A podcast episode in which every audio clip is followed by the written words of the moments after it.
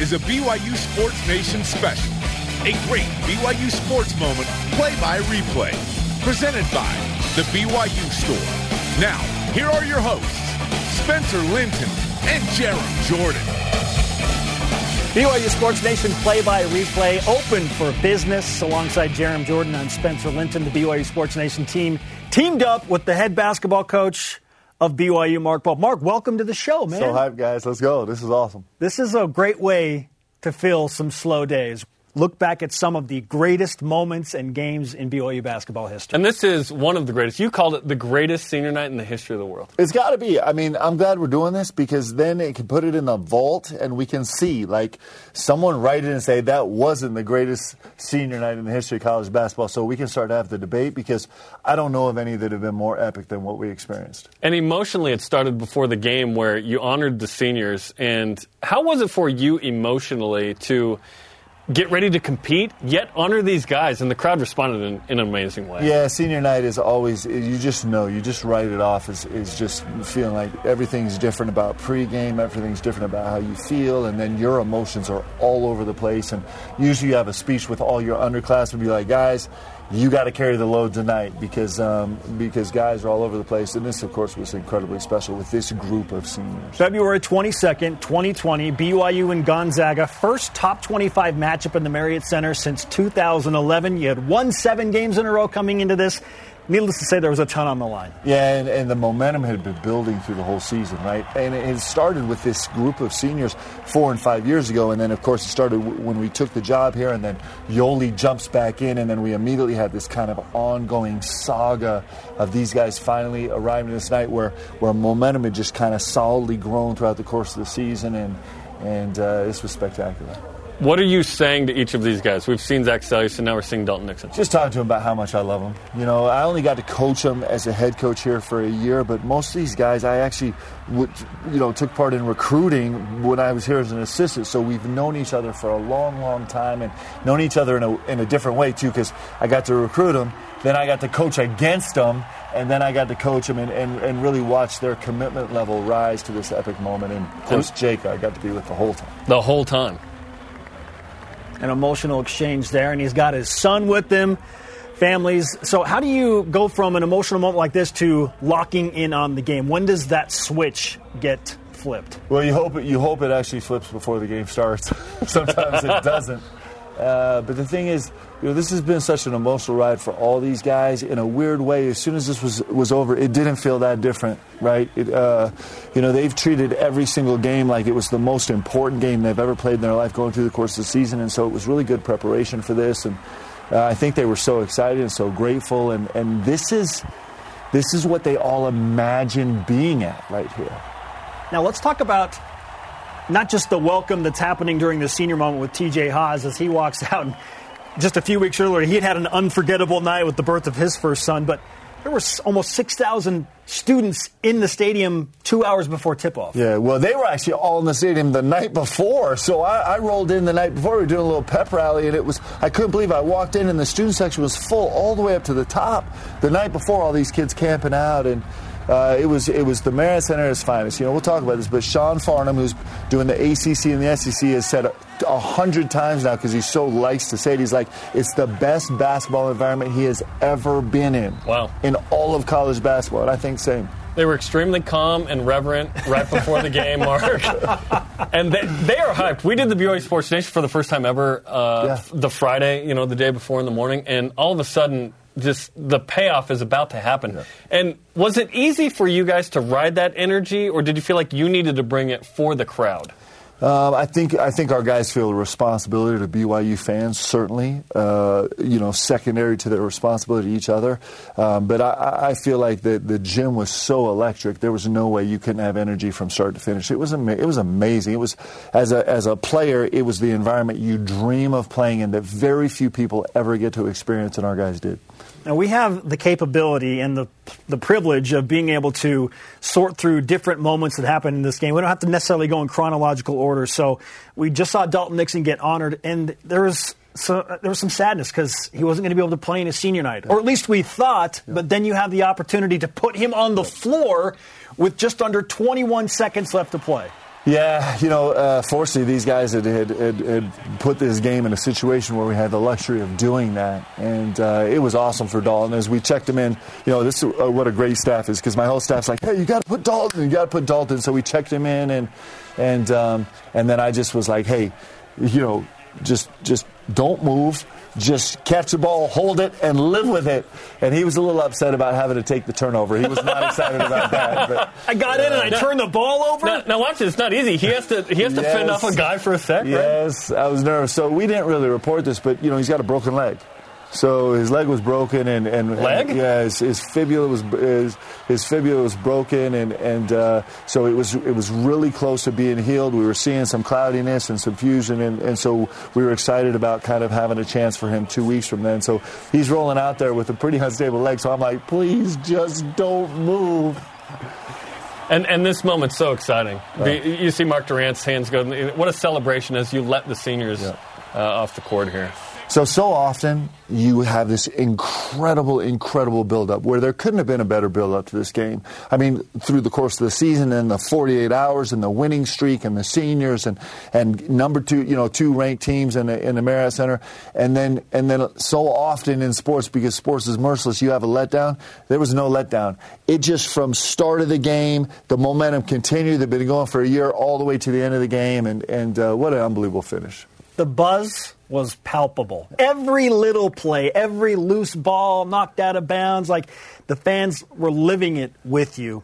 Um, just, it, and again, it, it's one of those things that you will never, ever forget. Jerem has joked a number of times that there were almost twenty thousand people in there, but there are going to be like forty thousand people yeah, that say they went to the game. one hundred thousand people claimed that they went to this game, yeah. and one hundred thousand people it felt like went on the court. Let's talk yeah. about the court storm.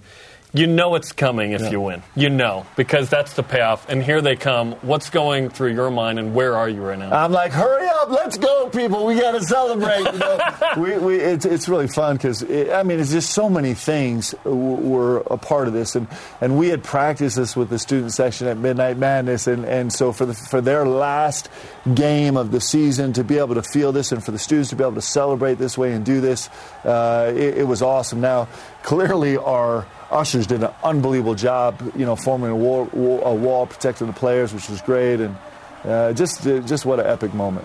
What was your exchange with Mark Few like, given the unique circumstances of a court storm? Did you get one? Yeah, it's just it's just brief. I mean, post-game, listen, you're just going to go kind of express your thanks. Uh, you know, listen, Coach Few has been he's the, he's the best coach in college basketball. There's I think it's hard to argue that, and he's been so gracious to everybody, including myself, and I love him and am, am grateful for him and his friendship and kindness. Uh, but, you know, post-game and an emotional game like that, that's probably not the right time to express that, right? We get a chance to do that a couple hours after the game. We get to do it before the game. And so it was just kind of quick and making sure everybody's safe and get them out and, and then celebrate. How many calories did you burn during this game? Because we're going to show you a segment here where I'm pretty sure you went through a workout just in like a, a five to ten second span. I didn't burn enough, man. I'm getting older. I'm starting to gain weight. It's just killing me. But uh, I, I don't know how many calories I burned, but there's a lot of joy. There's a lot of joy. Okay, let's go uh, late in the first half. B Y U with uh, a six-point lead. T J Haws has it, and here is Mark Pope trying to decide what you want to do in the moment. Okay, it was spot shot. Okay, okay, you want to you tell him to hurry up, then you tell him to slow down, then you're trying to call a timeout, and T J can't hear anything. Nobody can hear anything, and bang, knocks down that jumper. It's, it's the way it works in the best case scenario. So you know we're thinking, man, we have a, it's a it's a little bit of a short clock for a two for one. We have twelve seconds right when we get the ball in to really, and you want to get it with thirty-six or thirty-seven seconds. So we're like, go, go, go. And when we see the guys don't hear the communication really quick, we're like, okay, fine. We'll just wait and we'll drop a play and, and they're going to have the ball late. And then T J, it didn't click in and then it clicked in. And all of a sudden it's late. Coach is going to actually make me take a quick shot. Let's go! And he banged it. You say we. It was you and only you, it felt like, right? and, and how much during this game was it so loud where you were, because normally you can Always. be heard, yeah. but could the guys hear you normally? Nah, you know, we couldn't even hear each other in the huddles. And that was the beautiful thing about it. Um, you know, even starting from e- as each guy was introduced in senior night, like you couldn't hear anything just as they're standing over there in the the tunnel waiting to walk out, and their name would be announced and spotlight on them. You could not hear a thing in the gym. It's, you know, it always it sounds like you're standing right next to a jet airplane by the jet engine, right? You just can't hear anything. And and certainly in a lot of moments of the game, there was no chance to hear anything. And and uh, our guys like that a lot because they don't know how to listen to me, right? It's the best part. I'm sorry, Coach, I can't hear you. I'm just going to go do my own thing. Exactly. I'll just shoot it. Yeah. It's, it's, it's, it's when we function at our best. And we had more than a few fans with Apple Watches on clock, one hundred sixteen or one hundred eighteen oh, decibels. It's, yeah, it's exactly like uh, yeah, an airline jet. That's crazy. Yeah. All right, Coach, don't go anywhere. We're going to bring you back in a little bit. Yep. But uh, we want to bring in some of the guys yep. that uh, live this game as well on the floor. Yoeli Childs and Jake Toulson are going to join us. This is the B Y U Sports Nation play-by-replay, Gonzaga at B Y U. B Y U play-by-replay is presented by Deseret First Credit Union. You know why, we show how. And Intermountain Healthcare, healing for life.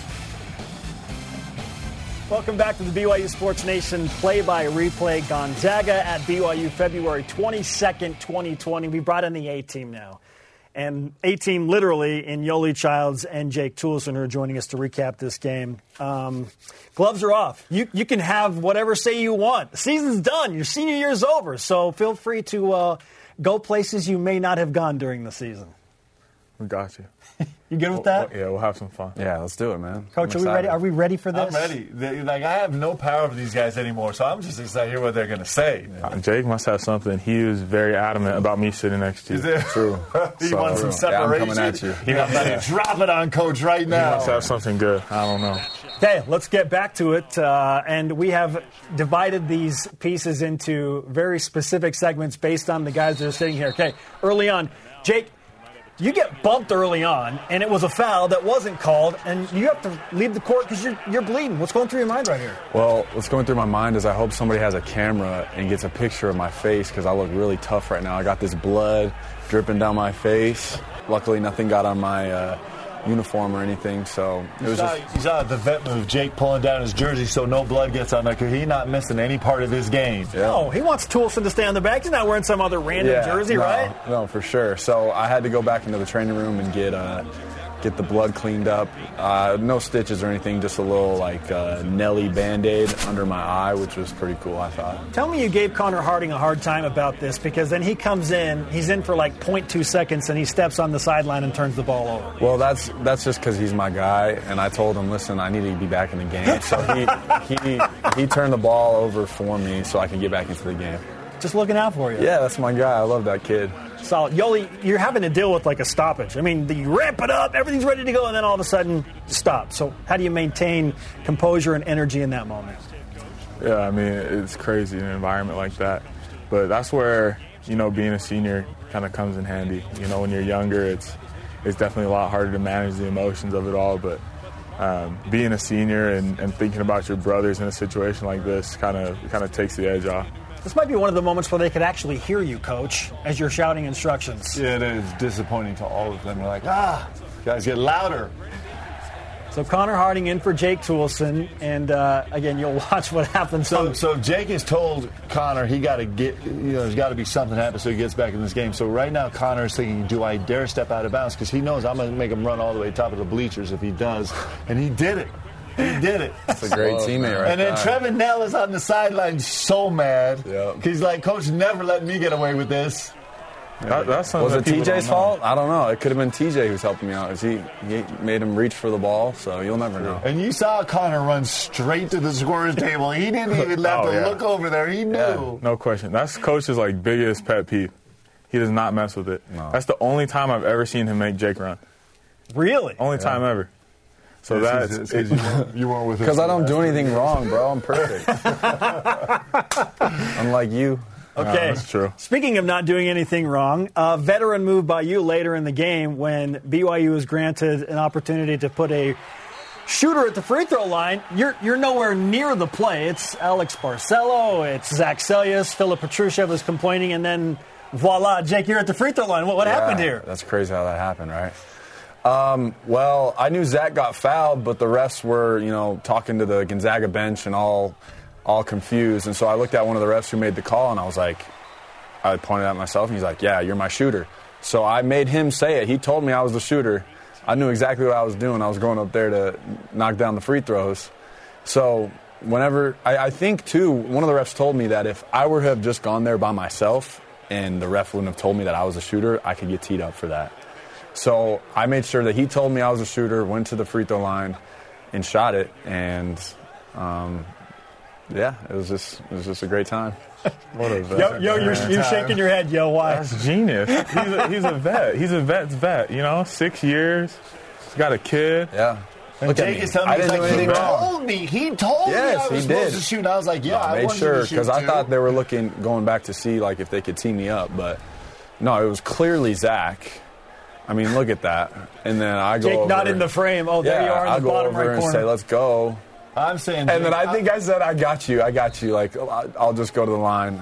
And then I was like, hey, just one more shot. I made the first. He's only shooting we one. We count it. We made it. And then the best part is Zach steps up and just makes both, and then um, and then we move on. But, yeah, that was pretty funny. You got to love the confidence of, of a guy like Jake to, to want to take that shot. Be like, no, I'm, I'm shooting it. Well, I'm telling you, we made three free throws in a row for two points. That's big time. Like, that's, that's seniors raising up. It was awesome. Jake, you had that look in your eye. And when you get that look in your eye, the three-point line just kind of disappears. Okay, you're shooting these from uh, somewhere outside Utah County, but they're all they're all going in. So walk us through the deep three-pointers. This is the first one, by the way. B Y U was zero for eight up to that point. You make the first one. What yeah. changed in that moment? Uh, well, first of all, I'd just say Yoeli gave me a great pass, uh, and I just knocked it down. So it's, it's all Yoeli. That one was a mere twenty-five feet. Now, this is twenty-eight point eight. We were talking before we came in here, and Jake was trying to say Yoeli had zero assists. And there we go, the very first possession. There it is. Okay, moments later, uh, we're getting farther and farther away, twenty-nine point two feet. Jake, how big is the hoop at this moment? It's just wide open, man. I was, Kispert had made three free throws in a row before that, yeah. and he's like, on the way back, he or I was guarding him, he was like, nothing. I didn't even hit the rim. And so I was the like, okay. Marriott Center logo in front of your coach. I mean, that's the I O in Marriott. It's thirty-one feet. Then this is an all-timer play right here. Zac Seljaas. Man move, muscles, rips that ball away, and then you decide you're going to pull up. Why Why in this moment? I see Petrusev's guarding me, and I know he's not about to get a hand up, and so I just said, I'll take a step back and, and shoot it right in your eyeball. And that you did. Yeah. That you did. Dear heavens. Uh, our uh, research team is now compiling the average number. I believe it was twenty-eight point six or something like that, the average distance of three-pointer you took in that game. Pretty wild. Yoeli, when you're watching this happen, I know you've said this before, you're like, yeah, he does it all the time in practice. But it's different to do it against Gonzaga in this type of game. That's, that's Jake, though. Legitimately, he's probably the second-best shooter in the country. The dude is unreal. I mean... Like, it doesn't feel like it's far in the game at all when you're playing. You're like, oh, yeah, that's his shot. Because he does it every single day. And and we're on him as, as teammates and coaches on him when he doesn't take shots because he's, he's just that good. And uh, a thirty-footer for Jake, it doesn't feel like that when you're watching him because he's he's just that good. You can't you can't overstate it. Who's the top shooter in the country? You're looking at him. Look at the numbers. That's all I'm saying. So he takes the deep ones, but I'm a better shooter because I take the better ones, man. You know?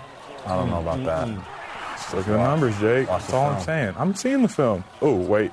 six ten. Oh, the, Hand the step You're back. six ten. Yo, he's a step back. I'm like, it's easier. He's, he's slower and taller. But there's also one second on the clock, so he knows Watch it's this. going up. Drink. See, you could have you could have passed. Sop. He doesn't know. Sop. He doesn't know. Yeah, he does know. Look, because right I've been here, doing it to like, him all night. He's like, oh, he's pulling up, and I can't do anything about it. No, wow. Well, he knows. He should have known. He's he's not smart because there's two seconds on the shot clock. I am it's saying, the only thing you could have done. I'm saying Jake's post Look at that. step back three face is way better than Yo's. Yeah, because when he makes it, he's like, oh, wow, it went no, in. No, because it's just so shocked. It's just so casual. I know what's going in, it's so just, I know it's, it's exactly like, what's it's happening. It's like, boom, I do this. You do it. That's what you do. Yeah. You, you, yeah, you got to get hyped because hey, it's a big deal. I was know? saying earlier, Kispert was telling me, oh, I made three free throws in a row. How do you when get you those fouled free him, throws? No, listen, yeah, you Did fouled him. Say that to you? No, no, no, he goes, didn't even hit the rim. And oh, the boy. next possession, I go down and I hit that three in his face, and I said, how about that one? He and so a, he, he, got, he just put his head though. down and shook. What? He hit a lot of rim that night. Yes, sir. He knows, one, yes. one for ten yes, from the three-point yeah. line in this game. Yeah, it had nothing to do with the crowd, though. According to him, yeah. yeah. No, hey, It's all good. His words, it's just white noise, right? Yeah. White okay. noise, man.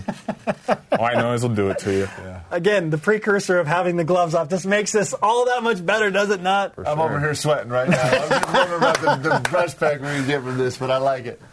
Hey, we'll keep the energy up. That. Yo, we're going to come back and talk about your game specifically, twenty-eight points and ten rebounds for that matter, and get to some of the specifics of that. A shrug from Jake, no less. I mean, that's that's pretty decent. When you shoot as much as he does, you gotta gotta go in every once in a while. Play by replay continues true, next. That's the truest thing you ever said. The B Y U Sports Nation play-by replay continues from one of our fabulous production control rooms here at B Y U Broadcasting. We have the top two shooters in the country. We'll let them debate on who's number one and who's number two as we continue on here. Yoeli Childs, Jake Toulson, and a pretty good shooter in his own right, Mark Pope. Coach, uh, do we dare continue with this as yeah, we recap go, Yoli's game? Let's go. This was, you know, one of the fun things is we, we had so many people that experienced this game. And then they went home, got home at one o'clock in the morning, and rewatched it. So let's do it again. And they're rewatching it right now. Amen. This is, this is this is unforgettable stuff. Okay, Yoeli Childs, play-by-replay, B Y U and Gonzaga. All right, yo, uh, took you a little bit to get going, but once you got going, man, uh, again, like Jake, the hoop just becomes huge. So when did it all switch on for you? Uh, I, th- I think T J really carried us early. You know, he came out ready to go and made a ton of big plays defensively, and once the game settled in, everybody else kind of followed suit. So uh, T J was a great leader for us all year. We just kind of followed his lead all night. Okay, I love this play specifically. Connor Harding ad-libbing at the end of the game, and it's only fitting that your last two points in the Marriott Center are a yo hammer throwdown. Man, it's surreal. Everything about that night is so surreal. It's it's the kind of stuff that you can't make up, and just such a fun night to be a part of. Well, I'll remember it forever, and uh, it's so awesome that we'll get to watch this forever. Okay, it's, it's amazing what Yoeli did that night, because not only is it twenty-eight and ten, but the first possession, the very first first possession of the post, they come big, big monster. And then like four possessions later, they come guard big monster. You actually turned it over out of bounds. But like the, the things he had to read all night, right, uh, about the different defenses. Jake's first ball screen, he comes off, they blitz him all the way to half court, right? So these guys had to adjust to so much during the course of the game.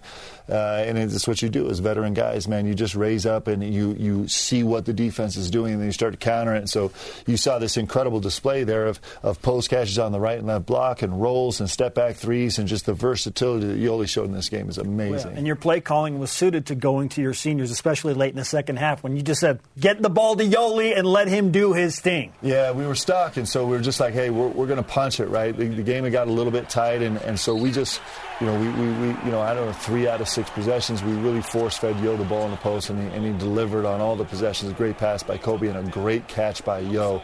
Uh, the first play we watched, the turn uh, the turn to flex, where Yoeli flex cut off and had that unbelievable catch. Him catching the ball all night was really spectacular. Was that a foul on a Yai, Yoeli? Did he touch you there? No, no, not at all. You know, just, that wasn't, but we're going to see something from T J later that was just egregious, you know. Big-time plays. All right, and, and again, this is when Gonzaga's making their own. They get to within two. So tough to climb all the way back up the mountain. Why no panic in that situation from you guys? I think we just trust each other. You know, that was our thing all year, was was trusting in each other and trusting in our coach, and um, just having that belief that the next guy would step up and, and make the right play. Uh, it, it's really cool when you have a team that knows they don't have to do anything spectacular. You know, we didn't have to have the game of our lives, and Uh, we felt like that every night. We knew that we could go out and, and do what we did and that it would be good enough. So it's really fun to play that way, and you get a lot of confidence. twenty-eight points, ten rebounds for Yoeli, seventeen for Jake. Oh, by the way, all of your field goals were from the three-point line. Do you like that? Uh, I mean, I don't care. I mean, they're worth more points, so sure. Yeah. Give me all the threes. Okay, let's talk about another one of your, uh, and I know you, he's a beloved teammate, Zac Seljaas, not just for his mustache and his haircut, but just his overall swag, what he brings to the floor. If you were trying to explain Zac Seljaas to somebody, Coach, to somebody who's never seen him play, what would you say? This play right here. So what you don't see is on the on the offensive end right before this, he dives on the floor to save a fifty-fifty ball and it ends up turnover. He sprints back. Yo gets a deflection.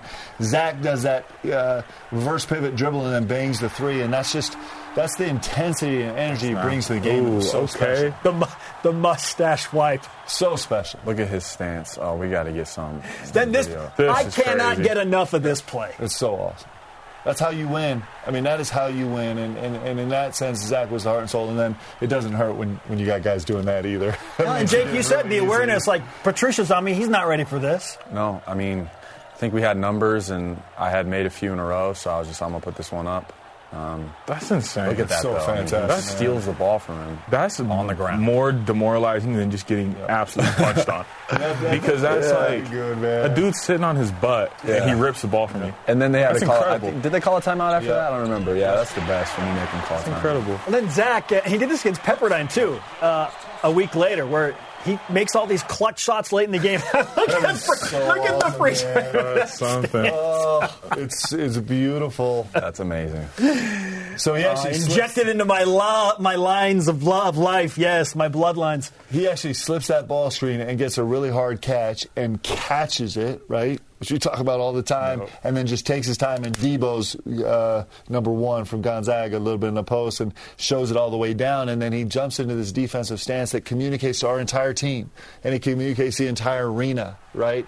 It just is, uh, man, what a, what a star he was for us this year. It was just special. Well, and, Coach, you watched his game evolve a lot because you were here when he was knocking down a bunch of three-pointers and was recruited, and now – he's asked to do something totally different this year. Yeah, he just he just was willing to do whatever it took, and um, uh, you know, he just he just you know put the finishing touches on a really extraordinary career in this building here, you know, in this game. He had he had an alter ego, I believe. Like off the yeah. court, he's really quiet and shy, funny, hilarious. But when he got on the court, he turned into a savage. Like his yeah, mohawk so and his mustache. You scared me sometimes. Yeah, his bro. face was all red. I'm like, I'm like hey. he's gonna pass out. Yes, like even before the game, he's in there drinking his whatever, and I'm just like, bro, you need to chill out. But he—that's just who he was. He's yeah. just a c- crazy person. Yeah, it him, was amazing. Yeah. Him and Dalton—they made us go, man. Yeah, those two are—it's the epitome of sacrificing everything for a team. Like, this dude had never played like this before in his career. Goes and breaks his foot, sees that we don't have enough bigs, and he's like, all right, let me go throw twenty pounds on and, and be the yeah, big wow. physical yeah. dude that we need. And it's, it's unbelievable to see a guy sacrifice like that. I love seeing him get more national notoriety because of this game. Yeah. Like, yeah. so many people were like, who is this mustache mystery man yeah. from B Y U? I love him. I need yes. more of him in my life. Yes. He's, he's, he became a little bit iconic for this yes. team. Like, all the national people, you know, really took to him and, and loved it. Uh, You know, and, and speaking of, of Dalton Nixon, he didn't get to play in this game really till the end. But, but you know, I can't tell you how many times I heard Yoeli say, this Dalton Nixon is my hero, man. That's the guy I want to play like all, all season long. And what those two guys brought to this team was, you can't overstate it. It was awesome. You guys have talked about T J Haws and what he meant to this team, not just throughout the season, but Yoeli specifically early in this game when buckets were tough to come by. He, he made so many defensive plays to keep the emotions high for B Y U. Unbelievable. That, he he flipped a switch in the season where he just kind of turned into our rock on the defensive end of the floor of, you know, I'm going to come up with plays. Coach talks about making plays all the time. You know, you can be in the right spots, doing the right things, talking, and that's all great. But Coach loves dudes that make plays. And T J decided I'm going to be a dude that makes plays. And uh, he really picked up where, where Dalton left off leaving us. And it was huge. Back-to-back drawn charges right there. B Y U up six to four at that point. And that's, I mean, that's against one of the faster guards in all of college basketball, in Joel Ayayi. But yeah. look at the positioning of Haws here. Yeah. He, um, you know, so Yoeli talked about him flipping a switch. So we lost a game at San Francisco. It was the last game we lost during the regular season. And um, and then I think we ran off nine straight after that. And, and uh, T J was a big key to that. I'll never forget, you know, we were all so devastated after that game. And we're, we're flying home. And I walked back in the plane and uh, kind of called T J out. Like right there, some guys were sleeping. He just talked to him, and then he came in the next day, and we watched uh, basically all of his defensive possessions where he was away from the ball and not making plays. Here's a guy that's an all-conference player for three straight years. He's one of the best point guards in America, right? And he does so many extraordinary things, and and and we just asked him to step up to another level with that part of his game, and, and he didn't get offended. He didn't uh, poo-poo it. he just was like, okay, I'm gonna I'm gonna figure out how to do it. And then and then he was so huge in, in the epic run that these guys made on the defensive end, and certainly in the first half of this game. This game could have got away from us because we were a little scattered on the offensive end, and, and until Jake got us right from the three-point line. But in the meantime, T J made all these plays defensively that kept us alive. It was it was awesome. Yeah, really that composure that came with uh, the defense. Now, T J was given a little bit of a hard time for a play that he made against Filip Petrusev of Gonzaga. And I know you guys have uh, some things you'd like to address here. He's just doing what he's supposed oh, to do. Gosh. This is what he's coached to do. Okay, so what, what happened here, and uh, is, is this a dirty play? Uh, if you ask me, no. We, I mean, we knew that they have bigs that are going to roll um, in the pick and roll, and so our job is to tag them. And I know T J is such a presence physically, he, his stature, I mean. So it doesn't surprise me that he f- buckled like that, but... Um, You know, some people had, had some things to say about that, and I, I think those people are soft. Like, that that's a that's a good basketball play. Um, we'll take the foul. I mean, to set to send a message the way he did, because um, I know Petrusev was looking every time he was rolling for sure. I mean, look at him on the ground. Wow. So yeah, he he just he he's doing his job. Uh, take the foul. They made the three, so I guess um, he didn't do good enough. But I think that. Uh, The message was clear that we're here to be more physical than you guys, because we feel like they did that to us when we played up in Spokane. So we really wanted to to send a message and say we're not we're not playing around today. Like um, you guys are here and you're going to feel us. Well, they didn't call a common foul there. They went back and reviewed it, and then because no common foul was called, they can't just assess a foul to T J. Right, and that's what they said to us afterwards. They're like, we're not allowed by the rules to assess a common foul, but it is a foul. We just missed it, which happens all throughout the course of the game. Guys miss fouls. Um, and so, uh, you know, it, it, it was managed the right way. And, it's you know, it's hard for the Zags to be too upset about it. They got a three out of it. When they get the foul, they get a, you know, they get a best of two. So, um, but, it, you know, it's a, it's a, it's a, It's it's a tag play. It's really important. It's how you guard a pick and roll. You know, forearm placement may be uh, questionable, but um, the physicality that T J Haws tried to bring this game. I mean, he weighs one hundred ten pounds. one hundred fifteen pounds. Come on. You got to think. T J's got to be more careful than us because he's built different. True. He's yeah. he's a tank out there yeah. at one twenty. Yes. So he can't just he can't just be throwing people around like that. I do yeah. know that Coach Shork was so hyped. Oh yeah. Yes. Coach Shork was like, "Look what I created." Coach Shork was our ring coach. He's a great guy. Look how tough this guy is. Yes. Well, yeah. Yoeli, you never take shots like that in the back, right? Never. Ever from anybody never. else. So here's the thing. Was it a foul? Probably. He extended a little bit. But watch it. The the double hitch. He said, I got, I got hit. He does a split second. It's smart. Good play. He's like, I got hit. Oh, I should probably fall. Second one. Yep. Goes down. Great flop. But move on. It's actually you know? it's a real part of the game. I mean, yeah. you're trying to show the refs that something illegal took place, so you're gonna you, you know yeah, smart now, player. Jake and Yoeli would never overemphasize a potential foul. I would never sell something like that. No, I wouldn't do that. But it's actually a really important part of the game, and it's a savvy it's a savvy play on Petrusev's part, and and uh, it's it's you know it's it's it's what you're supposed to do. Not a flagrant foul. Mm. As much as we love Shawn Farnham, hard disagree right there. Hey, we love Shawn. Let me tell you this. Shawn Farnham, we love this cat, Shawn Farnham. Like, he's been a dear friend, but I don't know how they played this game in Westwood. I don't I don't know. I mean, it just makes me, it gives me pause just to wonder. We need to get in with Coach Shork, right? Make him tough. All right, guys, great stuff. Uh, coming up, you're going to witness one of the things that happened during a timeout, to the tune of eight thousand dollars. It was just a special type of night all around. Stay with us on this B Y U Sports Nation play-by-replay. B Y U play-by-replay is presented by Brady Industries, Honestly Better, and Mountain America Credit Union, guiding you forward. Welcome back. Even great players need a sub. I'm subbing in for Spencer Linton here on this B Y U S N play-by-replay, joined by Jake Toulson, Yoeli Childs, Mark Pope. And let's talk about a moment that didn't happen during the game, and you and I have talked about this, Yoeli.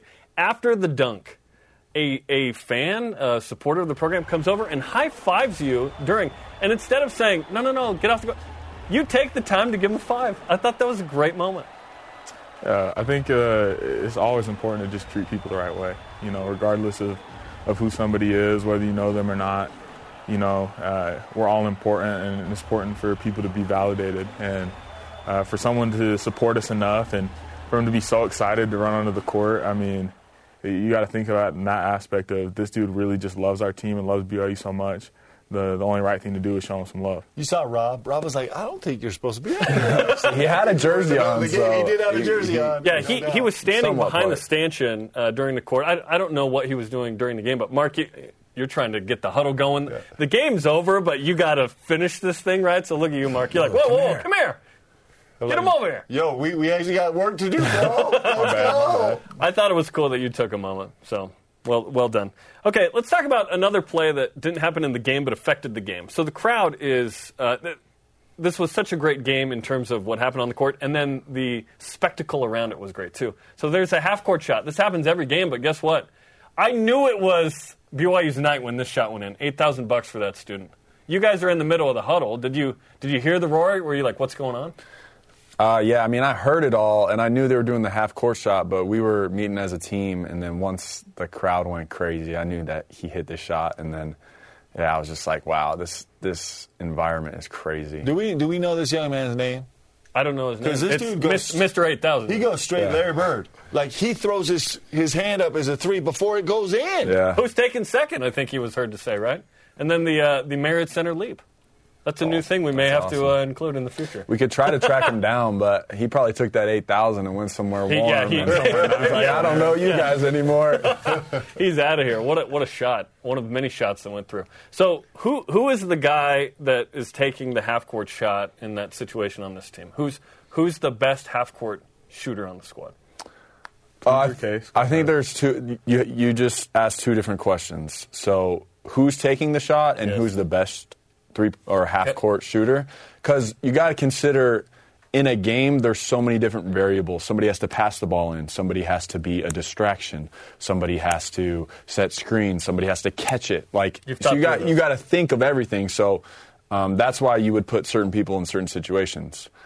The best half-court shooter is clearly me. And the numbers prove that. Joe, can, Joe Lunardi felt the same way. Really? In a, in a simulation. You made a forty-footer in the yes. second round. Yes. At the buzzer. And it was a jump shot. I didn't push it. I didn't float it. It, I, it was a jump shot. All right? But, yes, my point is that we kept track this year after practice, and on game days we would shoot half-court shots. And everyone wasn't involved. But you can ask T J and Evan to clarify. But what I can was, I ask them? What are the? Because they, they, they were they, they they're I'll not even they're not even a part. What are the numbers? I, the numbers. Okay, so numbers and you'll the know fact I made that we I actually numbers is insane, but I love it. I actually joined late because I'm new to the team and I had no idea what they're doing. But I saw them shooting half court shots after practices, and I'm like, hey, I want to join. So they let me join. I took uh, I replaced McKay Cannon from last year, and we just count. Um, we shoot a shot. Who we is? Uh, me, T J, and Evan. Good. So we, we shoot a shot after practice, at shoot-arounds, um, on game days. And after Vegas, I won forty-three, T J in second, thirty-six, Evan in third, thirty. What do these numbers mean? You mean I made four, I made forty-three half-court shots this year. So we, we, oh, we just, after practice, we just uh, shoot one most. shot, gotcha. And the first person to make it wins. What percentage-ish are we talking about here from half-court? A hundred, because I made forty-three of them. I won, like you made forty-three percent? Is that what you're saying? No, no, no, no. So we didn't shoot a hundred. It, it's just like, this what? Man is in grad school. The, what do you mean, bro? So what? So what do you? So? I I won. I, I yes. every day there's a winner. Every day is there's a winner. I won forty-three yeah, days. I got you. They won thirty. So him. T J oh, and Evan have a little competition. Bro, we just went over this. I just meant one more than they did. He's probably, no, shooting, he's probably shooting ten percent. Just total. You okay. made forty-three, that was the most. Well, okay, you add forty-three to thirty-six to thirty. I don't know what that is off the top of my head, all right? It's got way more analytical. That's how many days, that's how many times Cut. we shot. Okay, I get okay, it. Okay, but here's you, the thing. You won, I get let it. Me, let me add something to this, too. So here's the thing. Like, these guys would finish practice, and the two guys that lost the half-court shot would be deflated. I mean, they took T J and Evan seriously. Yes, and it was them most days because took it I was seriously. winning. And, and the thing is, is, you know what, Evan and T J, believe it or not, they would come in here and tell the same story. I was there for the last shot as they came over to the bench, and both those guys just distraught, right? T J's like, well, we got the N C double A turn to make it up. He didn't. And so he got to live the rest of his life knowing that he got They wanted, at the end, they said we were going to do one, and it was worth fourteen points so that Evan in last place could potentially win, but I said no. Yeah. And I actually won the last one, so Um, so self-proclaimed half-court champ. No, no, not self-proclaimed. Like the numbers okay. bear it out. Okay. Okay. Yoeli yes. wasn't involved. So, Yoeli reason. wants to talk now, and yeah. I haven't seen him make a half-court shot. Am I the best half-court ever. shooter? No, I might be the worst on the team. Okay. Yes, thank Colby's you. worse thank than you. me. Colby is. Colby's, Colby's bad. not bad. No, are you serious? I'm kidding. I smell a future video okay. of this. Colby's trash. This out. Yeah. I'm, Colby's I'm pretty trash too. From the half court is not. Can pretty. I? Can so I I'm not, submit I'm a name? I'm not biased here. Can I submit a name? And and video proof? Dalton Nixon. He's pretty good. He's pretty been good. practicing that's, that's, that's his dad's shot for years. We did an Inside B Y U Hoops. This is the first try, guys. Yeah, no, he's on good. half court. Yeah. Look at that's the first try. That shot. He's good. But here's the thing. Jake is the best half-court shooter out of three guys, out of those three. But if we're talking the whole team, so after shoot-arounds on the road, we shoot as a team. And Connor Harding was working us. Connor Harding. Mm, very true. Connor was working us. He's taking over. No, so no, no. He made two guy. shots all year. I made forty-three. So what we're saying is when the whole team shot, Connor won the most of those. Mm. But when it was just us three who cared about shooting half-court shots, everyone else would go eat and, you know, go home and whatever. But we stayed after because we know we know it's important. I'll take Connor, because you never beat him. Who? You never beat Connor. What do you mean I never beat him? You never won the, the one as a whole team. And he yeah, did. but I, I never so wanted to because I was winning in our individual challenge. We might have I to get a whole other segment have to do, We'll figure this of, out. Of Jake versus Connor. Let's see hey, what happens. If, if the N C double A comes through in five days, we'll run it back next season. Okay, let's talk about another play that happened uh, during a timeout. So Cosmo, he had already dunked from the three-point line and gone vir- viral. This is another crazy one, guys. I know you guys are in a timeout right now, but but this is unbelievable. Oh, I've never seen this. Wow. Through the dude's legs? I, yes. like, I don't know if I'm more impressed by yes. Cosmo or the dude that yeah. was, like, doing a handstand. Upside yeah. down, dude. holding it is still. Wearing, is he wearing jeans, too? That's impressive. That is, they must be the stretchy jeans. Yeah, that's something. That's some that's some core strength right there. I mean, the plays that were happening in the game were impressive. They were also impressive during the dead period. L- look at the balance here. Look at this. Yeah, that's more that's that right. guy. I mean, and he's exposed. Sick, let's but. not let's not forget about how exposed he is. I mean, that's dangerous. That is a dangerous. That is dangerous. dangerous. Yeah, so bold. That is Very actually bold. terrifying. That's yeah. a close your eyes moment. Yes, yes, it is. And good thing you guys weren't looking. Is Cosmo the greatest? I mean, he's got to be the greatest mascot in America. Absolutely. There's, there's no close second. No, it's not even close. We were talking about it before. The guy dunked from the three-point line. Which had Mike happened, by the way, in the year that. two thousand as well. Oh, they, this video evidence? High school yes. three-point line, though. Yes. Moved True, it, it had moved back to wait, the wait, wait, moved back twice. That's a yeah. great Who, Cosmo had done it or someone else? Cosmo. Cosmo. Cosmo. So this Cosmo is like the new improved version. It's the well, same Cosmo. We don't know. That's right. Because Cosmo is All the real. kids yeah, watching. Yes. It's the same. Cosmo. Cosmo, Cosmo. is real. Yes, he is. It's, yes. Okay, let's compare dunks. So, Yoeli, this is your last basket um, in the Marriott Center. And this is an ad-lib play from Connor Harding, and what a dish. What did this mean to you to have that be the finale? And kind of the end of the game. This That was like the official moment where I knew the game was totally over. No, it was it was surreal. I'm, I usually, like, since I started dunking, uh, I never, like, showed too much emotion or anything because I always have thought, like, I'm supposed to do that, you know? But that's one of the the, the only times I've ever just been so excited uh, about a moment like that, kind of knowing it was our last time on that court, uh, knowing how much B Y U's meant to me over these four years. It was it was a great feeling. And with this stupid finger, it was great to be able to dunk again. I, I wanted the fist pump, man. Yeah. I love, that, that's my favorite part. I wanted you to pull yourself up onto the rim and get teed up. Like, it was worth it. Because Jake crazy. would have taken those free throws. Yeah, yeah, go crazy. Get your, get your numbers up. Yeah. What a, what a moment and what a finish. Um, that was awesome. That was awesome. Okay, Mark, we're going to get the real reaction from these guys. We're actually going to kick you off from this next segment in the fi- finale as we continue this B Y U S N play-by-replay as B Y U takes Gonz- down Gonzaga. We're not done yet. One more segment coming up after the break. The B Y U Sports Nation play-by-replay about to wrap up, but not before two of the more remarkable seniors in B Y U basketball history have their final say after one of the most memorable wins in Cougar Hoops history over Gonzaga. Yoeli Childs, Jake Toulson still with us, uh, the B Y U Sports Nation team. And uh, your coach has said it's the most epic senior night ever. We want to dive into your specific thoughts about that as the seconds are winding down. Fans are storming the court. Jake, we'll start with you. And coach is gone. You can say what you really think now. Yeah, you know what I'm saying? All right, good. Yeah, we, we booted him out so that you wouldn't feel any pressure here. Uh-huh. But what, what's going through your mind right now? Man, uh, first of all, just stay safe. Um, I was I was on the court, and everyone just kind of bum rushed me, and I was I was just jumping around, celebrating, you know, people coming up, and and then I got to the point where I couldn't breathe anymore because I had just played, you know, forty minutes, and now everyone's storming me, and I was like, all right, I gotta I gotta get to the side. So I kind of like moved some people away. I was so, right by you. Yeah, so I was like, please help me, help me. But no, I got to the side eventually, caught my breath, and then kind of just stood up on um, where the media sits and just kind of soaked it all in. You guys are right by, yeah, the bench right there. And Yoeli, you were in a similar position as well. I, I looked at you during this and I thought, he's really enjoying this. This could be a moment of some panic, but this was a celebration, of course. Oh, it was awesome. It was it was surreal. I remember talking to my wife the night before, and I was I told her, I was like, I think they might storm the court if we win tomorrow. And I was just thinking about, like, so I had envisioned it, about, like, how legendary that would be and just how incredible it would feel. And uh, it was a surreal moment, you know. Um, that entire night, I was really just trying to bask it all in and, and really appreciate uh, being in the Marriott Center, and uh, it was emotional knowing it was my last time in there. Um, so I just tried to be in that moment, and like Jake said, after a little while I was like, okay, this is crazy. I was I was hot, couldn't breathe. And the coolest thing though was I was in there for a while, and then there were a bunch of kids around me, and I was like, I got to get to the locker room. And these two dudes, little dudes, they were tiny, and they were just like, you got to get in there? We got you, bro. And they just started moving people.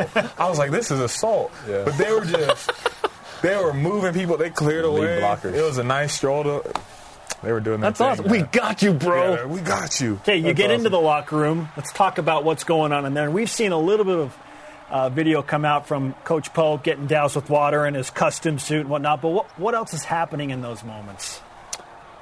Well, we, we get in there, yeah, and we wait for for uh, Coach and, and everyone else to get in. But we're, I mean, I think I just went and gave Yo a hug. Um, te- like, all the guys just, just walked around and embraced each other and really just soaked in the moment. Um, and it, it was super special, super cool. Coach comes in, we do the water, we, you know, we celebrate, and then He and then he takes us back out onto the court, and, and we, you know, have the microphone and we say a few things. But the whole night, man, it was just a celebration of of, of a season of of a team that, you know, we, we fought all season long, and, and it, for it to end that way, um, last game in the Marriott Center, it's it's unforgettable. I think we're all going to look back and remember that night forever.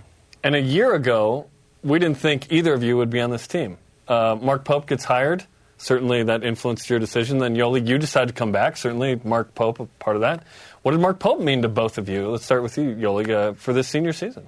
Oh, yeah, he's he's unbelievable. You know, um, the way he was able to drive me and this team and, and get the best out of us every single day was incredible. I remember it was the beginning of summer, and he basically told us we're going hard every single day for the entire year.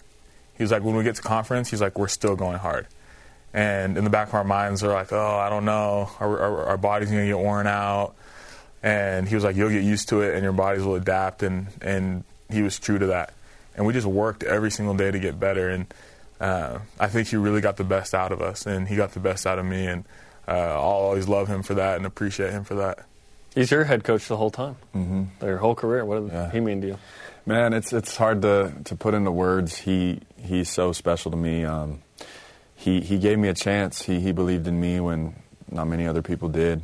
Um, I'll always be thankful for that. And I think the thing that makes him special is that he cares. Um, he there's like there's so much trust, and um, he really puts forth an effort to get to know you and, and the things that are important to you. Um, we've been through a lot together. Uh, on the court, obviously, but just so many good memories of life. Like, he, he flew down to Arizona for my wedding, and we were there for, you know, when his kids graduated from high school and go on missions. And, and so, like, just the things that we've been through together have, have bonded us close. And he, he he's taught me so much about the game and, um, and myself, and I'm so grateful for him. And uh, I'm so glad that I was had the opportunity to play for him. I love that you said when you came back out and addressed the crowd, and I'm paraphrasing here, we're going to party in Provo tonight. Yeah. I thought that was uh, a good way to sum up everything that had happened against Gonzaga. Yeah, I mean, we, we did. It was an epic night, and um, everyone came together. And and it's so cool to, to to look at that game and see, like, for us, it was a huge game because, you know, we're we're a Sharpie in the N C A A tournament, and it's huge for our team, two ranked teams, whatever. But, like, that game meant so much to us and the coaches and the guys who are actually playing. But, like, B Y U Nation, like, Cougar Nation, like, that that's something they'll never forget. And everyone will remember that game, and, and it's so special to them. Like, they can brag about it, and, and it makes them so happy, brings them so much joy. For, so for us to have the opportunity to, to go out there and play, um, we we we know, like, we have a responsibility to to give it our all, and we did that every night because there's so many people that um, that love us and support us, and it's just a blessing to go out there and do it.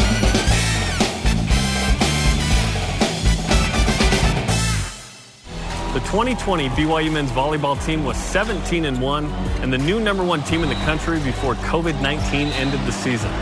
This is the story of the highs. Will Stanley, in his homecoming match, finishes the deal for the Cougars. The lows. And everything in between. This is unfinished business. This is a B Y U Sports Nation special. Unfinished business. The story of the twenty twenty men's volleyball team, presented by the B Y U Store. Now from the Smithfield House in Provo, Utah, here's Jerem Jordan. Welcome to Unfinished Business, the story of the twenty twenty B Y U men's volleyball team, and what a season it was. seventeen and one We'll dive into all the details. We'll talk to the four All-Americans. We'll recap the season, including the epic matches at Hawaii, number two versus number one, how covid nineteen ended the season abruptly, and where this team fits in B Y U history. And to help me do so, my longtime partner calling the matches on B Y U T V, Steve Vail, and the head coach, Shawn Olmstead. Guys, welcome to the show. Thank you.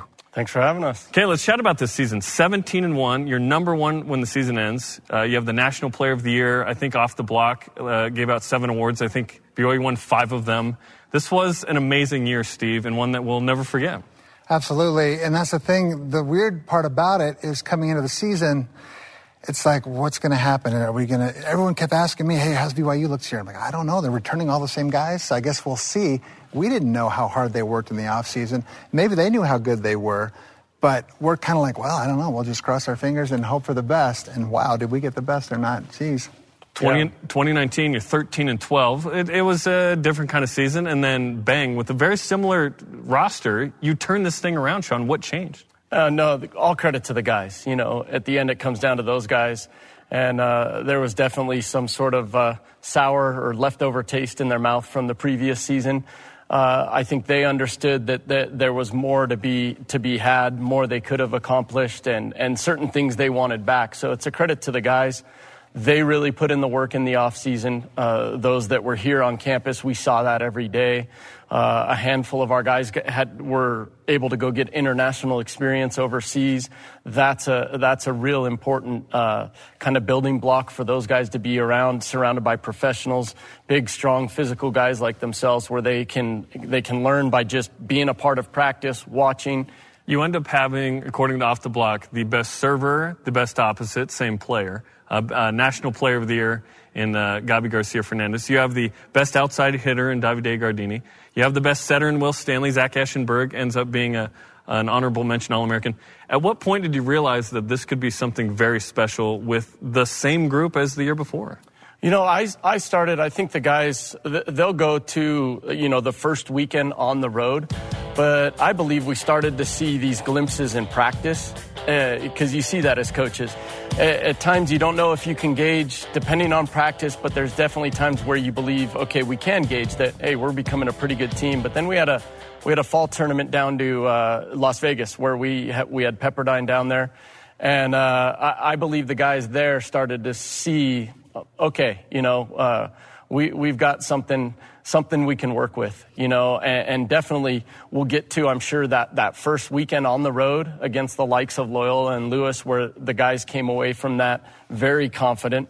Um, but but they felt that, and they could feel in practice that energy and that vibe and that competition, and they could see that, hey, uh, we've got a good group here to work with, and and as you name off all those awards, that's why, you know, my answer is it's it's the guys. They're the they're they're the magic, you know, and, and it's the guys. Steve, when did you feel like B Y U was the best team in the country?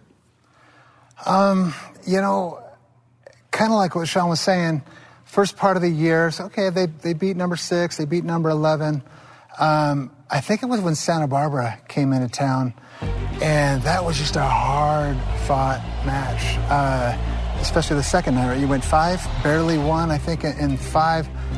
But it was such a, a, a hard-fought battle. There's a time in the, in each set where it's kind of like gut-check time, like towards the end of that of that set.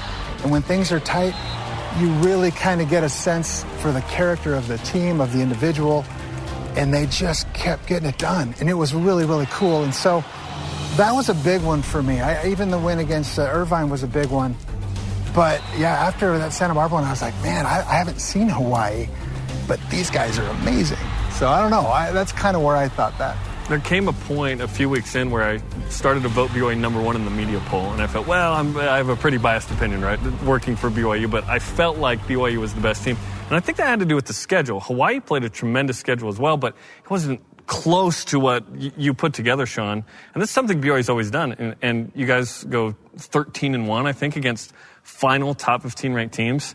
Um, this team was tested this season, and you guys proved you were the best team. Yeah, and they were tested uh on the road. You've got to go win on the road, and that was something that last year's team really struggled with, you know. And so I believe the guys, um uh, I can't speak for them, and and I believe that after that first weekend again, you know, Lewis and Loyola, um they they came home, and we had a good Penn State team here, and then going on the road against Irvine, who that's a strong program. It's always been a ma- uh, a weekend that I think we kind of split there usually, you know, at Irvine.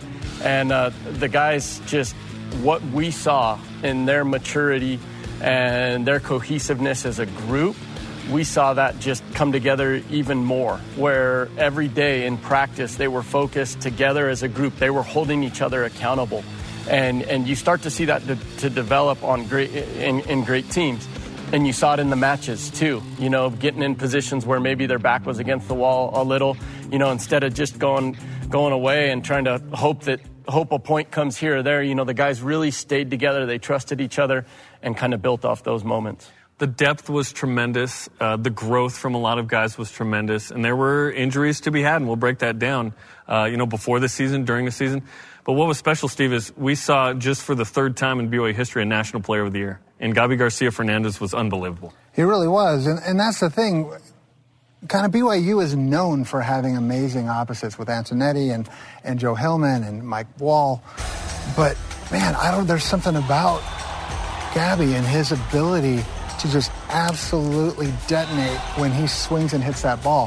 Whether he's back row, front row, or at the service line, it's an impressive thing. And it's watching those aces just get, that tally just getting bigger and bigger and bigger. You don't really recognize it until you start looking on paper or when we're doing the broadcast and we're seeing the names of these just amazing players throughout the years. And Gabi just keeps doing this.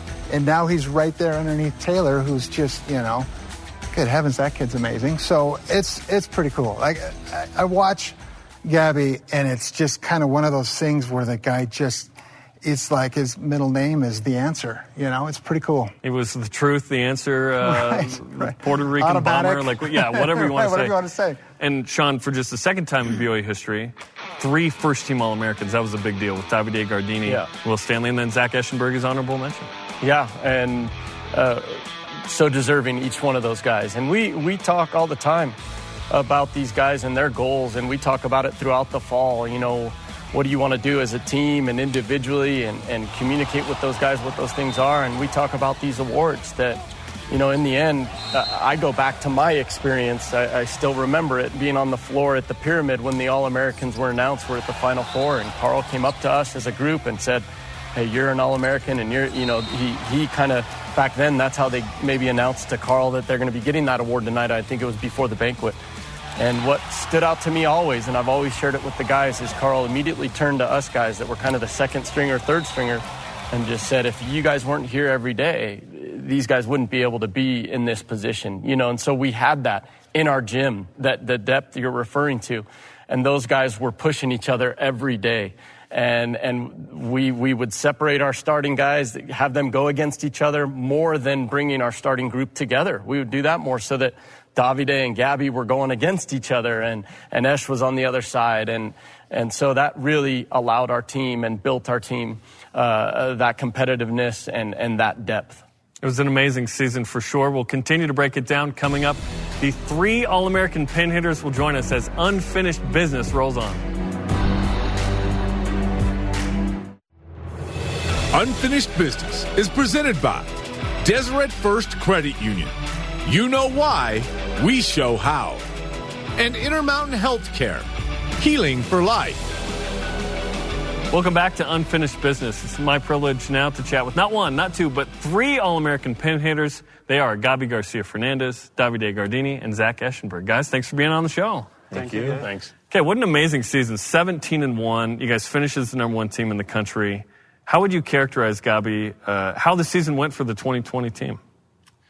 It was a special season, to be honest. It was a it was a really special season from all the way from September to like when it ended with the virus. Um, it was a very special season to like grow as like players and like human beings. You know, we we really got into knowing each other better as a like as a personal like human. You know, um, other than that, other than that, it was a great performance by us and all that. I'm being realistic and. Uh, a lot of people worked extremely hard, like in the weight room, in the classroom, in the court, you know, and everything just came together at the end, and we were successful. Davide, this was essentially the same team as last year, so what really changed for you guys this season? I think it was mostly us understanding that things would have not come, like, just because we wanted to, but we had to work hard for it. I think that last year we lacked a little bit. So this year we came back, and like from September, we just were all into this thing, and we wanted to win, and we worked hard for that. And, you know, when you do that, you feel comfortable. And when you start playing and the, the season starts, you're like, you're confident because you know you put that work in. So, you know, it's going to come at some point. It's going to show up. And we did that, and it worked pretty well for us. So it was just a different vibe in the group, and it's what brought us to where we were at the end of the season. And, Zach, you, at one point before the season, weren't even expected to play, or you were going to redshirt, and then you end up having your best season as a Cougar. You're an honorable mention All-American. Yeah, I mean, that was really interesting because I was going through the whole fall and even winter break, like, still throwing it up in my mind. I didn't, I didn't know if I was going to play. I didn't know if I was going to redshirt. Obviously, the competitive nature of me is like, no, I, I want to play now. Like, like, I love these guys, and I just want to go compete with them. But, like, okay, maybe I, you know, just try and get better this season and come back next year. And now I, you know, have an opportunity to essentially have done both. I mean, oftentimes a team will have, say, maybe one All-American. The fact that you have three on the pins is pretty special. Gabi, what does that mean to you to have played with two other guys smashing the ball all year? I mean, it's great, to be honest. It's, uh, it's really, like, you feel, like, really, like, motivated, too, at the same time. Because, like, um, I'm an opposite hitter. I have to be facing this guy in practice, you know? And then, like, I have to be facing that guy, too, you know? Like, because Shawn will do that to us. Um, so, like, we can play together. And, like, it's, like we're making each other better every day. And to be, at the end, it's, like, that guy deserved an All-American, you know? And, like, he, that this guy deserved an All-American because... It's like, it was really special all the time. It's like, okay, we're going to get better and we're going to, like, get after each other. It wasn't like, okay, get better on our own. Me and Davide talked trash a lot. Like, I talked trash with a sack and he did it back. So it was really special. So, like, it's really, um, it's like, I'm really proud of those guys for being in this team. I'm really, like, grateful that, like, they're my team. That, too. Okay, let's walk through the season. So you start off going to Loyola, Chicago, and Lewis. They're both ranked in the top uh, eleven. What do you guys remember from that road trip to start the year? For me, uh, yeah, going there after the game against Lewis was the first time that I actually realized how good this team was because, you know, you have a long preseason where you don't play against anyone. So once you start playing and you see how you how well you play against Loyola and then Lewis, it's just... wow, like, we are this good. We can do great things. So for me, it was like the moment when I realized we were very good this year. Lewis ends up top five, so that's a that's a great win, that's right? That's a good win. Gabi, there was a run where I think in the fourth set against, was it Lewis? Uh, it's twenty-one twenty-one. You go four in a row? Yeah. To end that? What do you remember from that? I mean, I just remember, so me and my the assistant coach, Mike Anaone, have this, like, connection. Like, everything he sees me, like, I know what he wants me to do type of thing. Um, and I feel like everybody has that with the coaches. So, like, I went, like, I took the ball and I looked towards, like, the coaches, and he goes, like, like, go for it. And I just, like, pound, you know? Like, I just say, like, I'm just going to throw this ball in the air and I'm going to put in somebody's face, you know? And it, it didn't happen like that, but I did, like... Sometimes. So, sometimes, yeah. Like, uh, sorry, guys, you know, but... Um, but it was uh, it was very special, you know? Like, it was... The mentality I I went back at the line was not, like, Gabi, either, like, don't miss or, like, try to be the... start right now. It was like, Gabi, like, put really good pressure on these guys and trust the guys in front of the net to, like, do their job, you know? And that's what what happened all the time, you know? It was uh, not trying to be a hero, just trying to be, like, the best teammate you can be. Okay, later you play Mount Olive, a team that not a lot of people have heard of, not a city that a lot of people have heard of. It's in North Carolina. This ends up being a match, uh, two matches that you guys sweep, but it ended up being very meaningful to uh, the team, and hundreds of Cougar fans drove to this match and showed up for both uh, both games. Yeah, um, to be honest, uh, I saw the schedule like that Shawn like gave us, and we see Mount Olive, and I don't know anything about this. Like, Mount Olive, where is this? He goes, North, North Carolina, you know. I'm gonna be like, oh, it's gonna be like, kind of cool, you know. But we get there, and then we find ourselves in the middle of nowhere. You know, like, this, the, it's a school in the middle of nowhere, and then we're like, oh, okay, cool, you know, like, uh, we don't feel like the vibe, there's going to be a lot of crowd and all that, so it's just going to be like a nice game against these guys, and they're going to get that experience of playing against us, and we're going to get that experience of uh, playing against them. Um, all of a sudden, like, we go to the match, and we see people come in with blue shirts, and blue shirts, and little kids, and, like, grandparents, and, and like, everything, and, like, okay, it's a good crowd, like, Cougar fans, like, Cougar Nation is very big around the world, and there's, there's going to be, like, a couple of people. And then all of a sudden, when we end the warm-up, and we're actually in the game, and it's packed. Like, this side, the left side of the, of our, like, bench is, like, packed with Cougar fans, like, screaming and everything. And then we're like, wow, to be in the middle of nowhere, they drove, like, so far, and then... So, like, we want to see the volleyball team so much, that energy, that they came and, like, packed the Mount Olive games. You know, it was very special for us. And you had eight aces in the first match, and apparently there's some funny stories of what people said. Uh, what was what was said by players and fans? I mean, this guy's can say more, I guess. There was, yeah, there were a few fans that were, like, at the beginning when he went back to serve, and he started, like, getting, like, a few serves in that, you know, they tried to, like, mess with him and get him, like, to miss. But that didn't work, so they started, like, asked to Shawn to pull him off, like, the court because he was, like, too good at that point. We're like, please, just, like, get him off the court. Can you sub him off or something like that? And it was actually fun. Like, we were all laughing on the court, even if we were not supposed to. But yeah, and one of the guys was actually a guy that I played against in high school. His younger brother was on the Mount Olive team, and one of the things he was saying and shouting was he was just, like, it was almost like begging with Gabi just to underhand the ball over, to take something off of it. And he he was literally just like, Gabi, please, come on, man, just give us a chance. Like, it was it was awesome. And, was you know, awesome. You're on the court trying to stay composed, but you're hearing this, and you're trying not to, like, crack a smile so and laugh worked. A little bit. It got you a little bit, right? Yeah, yeah. a little bit. Yeah. It gets you. No, and it, and it gets me a little bit, too, because, like, as, like, athletes, like, all around, we're used to, like, people, like, trash-talking us, that we can ignore them. But once they, like, get really nice with us, and they're, like, like cracking up jokes with you, like, it's really hard to, like, not laugh or, like, actually hear it. So, so like, you just gave all opposing fans the key to cracking, you right? Kind of, yeah, kind of. Kind of yes and no, you know? Say um, nice things. But, yeah. Like, he was like, Gabi, I ask you, please, just underhand the ball. And, and, and I'm like, this is very funny right now, but I cannot laugh because I'm about to say it, you know? Yep. So, yeah, it was fun. That's awesome. And the pictures were really cool from that, and uh, what an experience for you guys.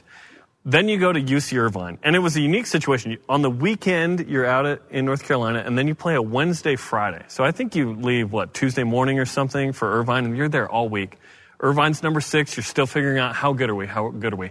You guys go get two four-set wins that were really meaningful. Davide, what do you remember from beating the Anteaters twice on the road? I remember that that was a very long trip for us. We left on Tuesday, and we just came back from Mount Olive the week before. So we left on Tuesday, and we came back on Sunday morning. So it was a long trip, and we needed to stay focused. We, we knew that. The hotel there is super nice. There's a lot of, like, things that, like, could be distractions. But we did an amazing job. I feel all around, like, all the guys, even the guys that play a little less than others, they were as focused as everyone else. And that's, like, the good thing about us this year. So when we when we started playing them, they, we knew they were a good team. They did some pretty good things against us blocking-wise. But we just started playing our game with a lot of fans, too. A lot of people showed up, and we we got it done two days in a row, and it was an amazing feeling. And after that, I remember Will talking to me, our setter, and he was like, dude, if we can play like this on the road and do it all over again, like do it every time, we are going to be a very good team this year, and we're going to do something special. And I'm like, I agree. Okay, later on, you host some epic matches here at home uh, with U C Santa Barbara. You're two, they're three. This is a big matchup. Again, we continue to feel like, okay, how good is B Y U? How good is B Y U? First night, you win in four. The next night, you win in five. But uh, th- those were some validating wins as well. And then, Davide, that's kind of the hit of the year from you, right? Behind the head. What do you remember from that? Yeah, I remember we were not, I couldn't find my rhythm with Will that night. We were a little off. And then in that transition, he set me very, like, off the net. That is what we don't want to do. But he just missed that, and so I saw the ball behind me, and I'm like, hey, what can I do with this one? I'll, I'll try something. I usually tip that from behind my back, but that one I'm like, hey, it's too far. If I tip it, it's going to go in the net, so let's just try something new. And it worked. That was like a little bit of luck. I tried it, it worked, so nobody was happy at that point. I don't know. Yeah, what happened there? You guys didn't really celebrate it hard with him. Zach, what happened? Uh, honestly, I think we were all just shocked. I mean, obviously, it was a really tight moment. And so to see something odd, crazy, and and we know Davide likes to mess around and practice and do that kind of stuff, but for him to pull it out in a game that was so close, we were all like, we didn't know if he was doing it on purpose or if it was like an accident or like what was going on, but we kind of just had to like to refocus and go to the next point. And then afterwards we talked a ton about it, and we were like, Like, what what happened there? Like, what were you doing? Like, why did you do that? It went viral. It's still viral. I mean, yeah. People shared on the internet. It was yeah, pretty it special. Was, it was crazy, you know, like, at the core, like, I, I went to, like, hit, do my approach and everything. I see Davide doing that. And I'm, like, walking towards the middle when we we're going to meet. And I'm still, like, processing what was happening. You know, like, I was like, did this guy just, like, hit a ball, like, behind his head, lined perfectly? And then, like, it was, like, at the same time, it was, like, this is some things Davide do, you know, like, like if I try that, I'll probably break my shoulder or something like that. But this is something like Davide does. So like that kept me like in the, in the like situation, you know, it's like, oh, Davide does this. Um, but everybody was confused. Like, like our, even our bench, like it took them a while to ce- celebrate too. It was like, yeah, you know? You know, it was I think like, I said, "What in the world?" No, yeah, I didn't know no, how to react in the either delay, in the moment. Yeah, yeah. yeah it was, it's something you say, but like, um, yeah, that was it was a pretty fun match. Okay, let's move into Mountain Pacific Sports Federation play. You play at home, U C L A and Pepperdine, the big rivals. These are a couple of teams you did beat last year here, but these were big matches. Uh, Dane and Jima, uh, Jima comes back, and Pepperdine was tough. Uh, what do you guys remember from starting conference play on the right note? Uh, I mean, we were excited, you know, like, we played a lot of, like, you know, matches to, like, get himself in rhythm and everything, but, like, um, one of the biggest, like, we had goals as a team, you know, like, we were, like, win the conference, and then after win the conference, national championship, we were, like, very, like, focused on, like, one task at a time, so when, like, like the conference started, it was, like, for us, very exciting, and, um, like, all the years I've been here, we have a weekend that is like, it's U C L A and Pepperdine. And it's always like a really fun weekend. You end up uh, running through the gamut of Concordia and Grand Canyon. And then Stanford ends up being one of the most attended matches in B Y U history. I'm not exactly sure why, other than, oh, I don't know, you guys were amazing. But the, the crowd showed up in that one. And, it, I mean, they're pulling back. uh, the curtain and there are people in the nether regions here. What do you remember against Stanford? Uh, I remember that uh, on Monday of that week, I was talking to Felipe, and I'm like, dude, I have this feeling that there's it's going to be packed. I know Gonzaga, like the basketball team is going to play Gonzaga, so it's going to be, you know, fans are going to want to go there, but it's still going to be packed. But it was like, oh, I don't know, like, trust me, it's going to happen.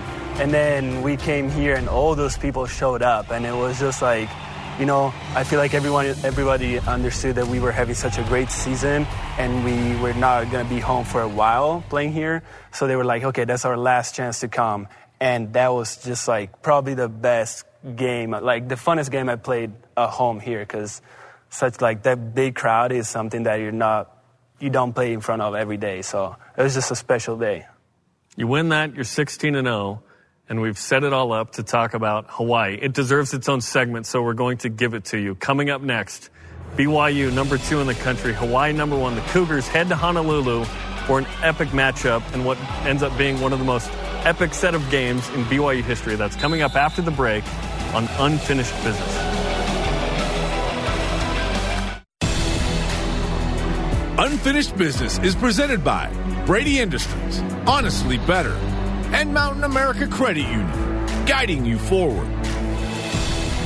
Well, March fifth, the number one and number two teams in men's volleyball matched up in an epic matchup in Hawaii.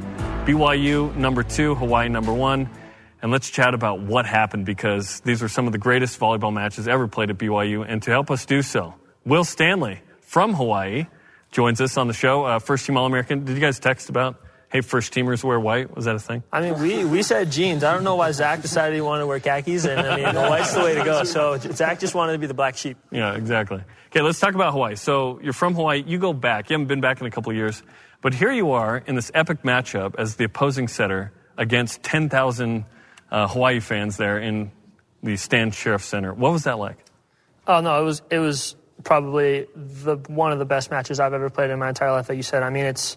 You get there and, and, you know, you have, I've seen people that I haven't seen since high school. And, you know, you have your, my old club coaches who were some of the assistants on the University of Hawaii. And then I remember going up to our first coin toss and the top ref shook my hand and said, hey, Will. And like, I hadn't, I hadn't seen him since the state championship game my high school year. And I mean, he still knew who I was. He's been following me. So it was really cool to just go home and, and see just friends, family, everybody that, you know, grew up, you know, helping me play volleyball and, and teaching me, you know, what it meant to be a volleyball player, and, and being able to go into the Stan Sheriff Center and, and play the way we did as a team for, you know, two nights over, you know, three matches and then a five-set match, and just just kind of giving the people of Hawaii, you know, one of, you know, a great volleyball match. And I think that was all I could have ever asked for, and, and it was definitely something that I always remember and, you know, hopefully tell my kids someday. Shawn, you've played in and coached in some big matches. This is one v two. This is huge, but... You guys hit six oh three in that first one and have ten aces, eight of which are from Gabi. And this is, I mean, maybe the greatest match ever played by a B Y U team. Yeah, uh, you know, that at that point in the season, to be able to have that matchup for the volleyball fans, for, you know, the, the everybody that was a part of it, um, is just, like you said, epic matchup. And, and the fact that it was number one against number two, both teams were undefeated at that point in the season, you know, well into the season. Uh, it's got to be, like I've said before, at Stan Sheriff at Smith Fieldhouse. So we were excited to be there. And uh, credit to the guys. You mentioned their performance. They were locked in from the moment that we started that road trip. You know, you could see it. You could feel it. There was an excitement on the island from everyone, everyone, the community, an excitement with our guys. But they were locked in and focused uh, from the moment we got off the plane at, at the task at hand, you know, and they, they were feeling that confidence. They were very confident uh, in each other as a team going into that matchup, and uh, and it showed in their performance, and just a, a great performance right from the get-go, you know, from, from the opening points of set one where it was one one, and then Gabi went back to the service line and, and, and it went from there. Having eight aces against Mount Olive and them asking you to serve underhand is one thing. Having eight at Hawaii is another. So, Gabi, describe what it felt like to have that performance on that stage. I mean, uh, I mean, I told everybody, like, they asked me that, that uh, question. It's like, it's another day in the office, you know, like uh, it's my job. No, and... it's not. It was ten thousand people in Hawaii, bro. This no, was but, huge. But yeah, it's the same thing. Like, to be honest, like I perceive things as like Shawn brought me here to do something, and this is something. Like, this is what like the coaches brought me here for. So, um, and then that was a really like like amazing experience, you know, as a playing at Hawaii and hearing all those fans like like screaming at you because they want you to miss so bad. It's like something like I said earlier, it's like like when they talk trash, it's easier for me to do stuff. So like it was a fun experience to be there and, you know, do the job. Davide, all three pin hitters go ten kills, hit over five hundred. I mean, it, all three of you were clicking that night. Yeah, that, I, I loved that night. I still remember to, like today is just everything kind of came together that during that game. I saw guys doing things that like I saw them do it before, but it was like during practice they were doing that at, at a very high level. Zach played like phenomenally. Like it was just a very good all-around performance by everyone, and I, I was happy because I was playing well, but mostly because I was seeing guys like Zach Eschenberg playing at that level. It was just, I know how hard he worked, so seeing him in that situation, I was just happy for him, for Will, Gabi, everyone that played that night, and even for all the guys that supported us. So. And Will, you get the final point of the match. What do you remember from that? Um, I just remember that was the point where I knew it was Colton was up with me, and I had, I played club with Colton my last year, his last year of high school. So we played together the whole year, and I knew, you know, I'm going in, and I wanted to, you know, it's me and Colton had a little. We also, our birthdays are both March fourth. So we have the same birthday, and it was the day before that Thursday match. So we went into it like, you know, it's going to be it's gonna be fun. Like, it's going to be someone's going to win and have a good birthday. Someone's going to lose and have a not-so-good birthday. And and I just remember on that last point going up, and I was like, oh, we're, we're going to joust for this point. Like, this is – it was so surreal in my mind. And, you know, I went up, and, and I just – you know, I went up late, and I got to push it in the court and just tried to keep the ball in the court. And, it, you know, it just so happened that he didn't push in with me, so I just got able to push it straight down. But, I mean, that was – it was just, that's the way, you know, it ended, and I can't believe that I was, I remember watching the game back and, and hearing the play-by-play announcer, Dan, you know, saying, like, oh, the Punahou kid, you know, at the last point of the game, and, and that, to me, was just unbelievable, you know, just being able to do that at home and to finish that first game off, you know, it's great.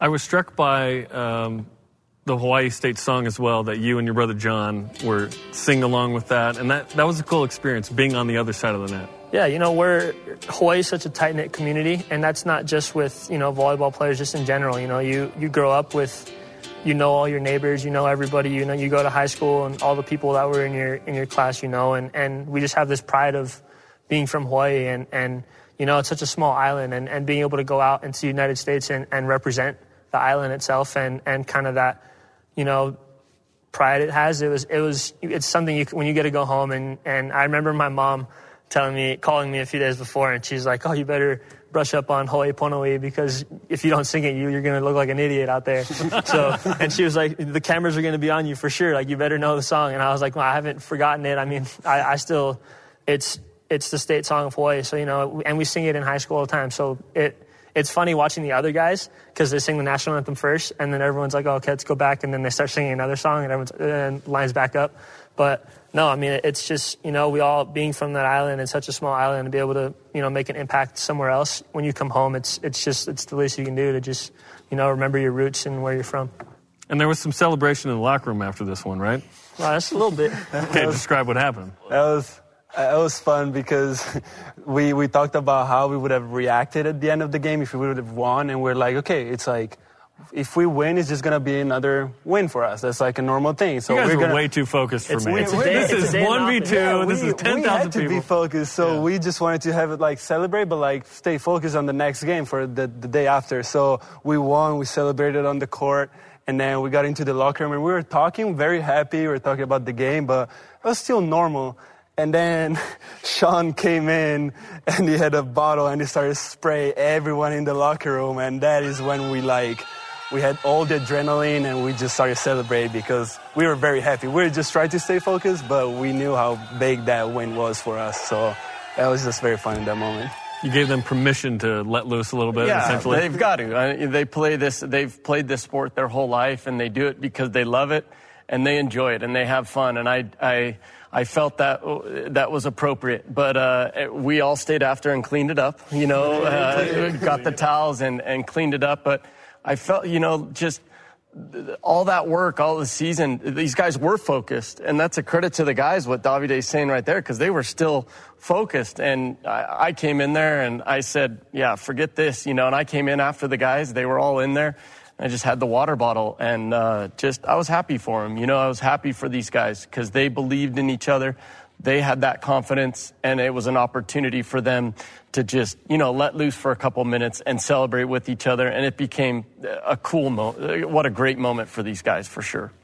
Yet you do have that match the next day, and uh, you fast forward to the next night. Even more fans in the stands for this one. nineteen seventeen, Hawaii ends up winning this one after you guys are up two nothing. Uh, in the fifth set, Gabi, you set the single season record uh, to go up thirteen eleven uh, on, on a serve, fifty-six aces. What do you guys recall from that night, which ends up being the only loss of the season in the fifth, in extras, by two to the number one team on the road? Um, yeah, like I, I was talking to a reporter the other day, and I told him, like, um, first night, first night against Hawaii, we, like, the statement, you know, like, B Y U's here, like, and B Y U's, like, like the best. Like, in my opinion. And the second night was like a, this is what everybody needs right now. You know, like they need to see B Y U and Hawaii go out at each other at five sets overtime. Um, but it was a, it was a, it was a, it's like kind of like a blurry game because it's still like, it happened. It's like, it was so good that it, you kind of, you could barely um, think about it. But it was, it was insane. That, that was out of control. Like every seat was, was taken, and everybody was screaming at the same time, and it was actually hard to hear Shawn sometimes in the huddle because there were people behind us screaming. And then it was a it was a really fun and like out of control match, you know, like, and it was like by far the best match I've played in my college career. And I I think I expected that the first night, right? So for, for that to be the second night, I was like, oh yeah, okay, they went back and forth, but I felt like B Y U won the weekend. I mean, the statement you made in the first match certainly was one thing, and, and Hawaii got the win. But h- how'd you guys end up feeling about that match when all was said and done? Uh, I think the second match was, we knew Hawaii was going to come out the second night, and, and they were going to give us more. And I knew, knowing Hawaii fans and how, how much pride they have for their school, they were going to, they're not going to let us come in the first night, do that, and then the second night just not show up. And I mean, Hawaii volleyball is so big, and, and people wanted to come and just watch a good match, and I think that's what happened. You know, we came in, and and credit to Hawaii, they came out and made changes, and, and you know, they, they executed well, and and we we played well too. I don't think we had a bad match. I just think, you know, to, we're the one and two teams in the country for a reason, and, and Hawaii came out and, and played like the number one team in the country. Shawn, how did you feel about the weekend as a whole? Yeah, you know, you look at the weekend and, you know, proud of, uh, happy for these guys because, again, kind of a culmination of their work. Proud, and, and it, as Will stated, it's what you would expect from the number one and two teams going, going at each other. And so for our guys to be able to have that focus on the road in a tough environment, you know, uh, the guys, the guys left that.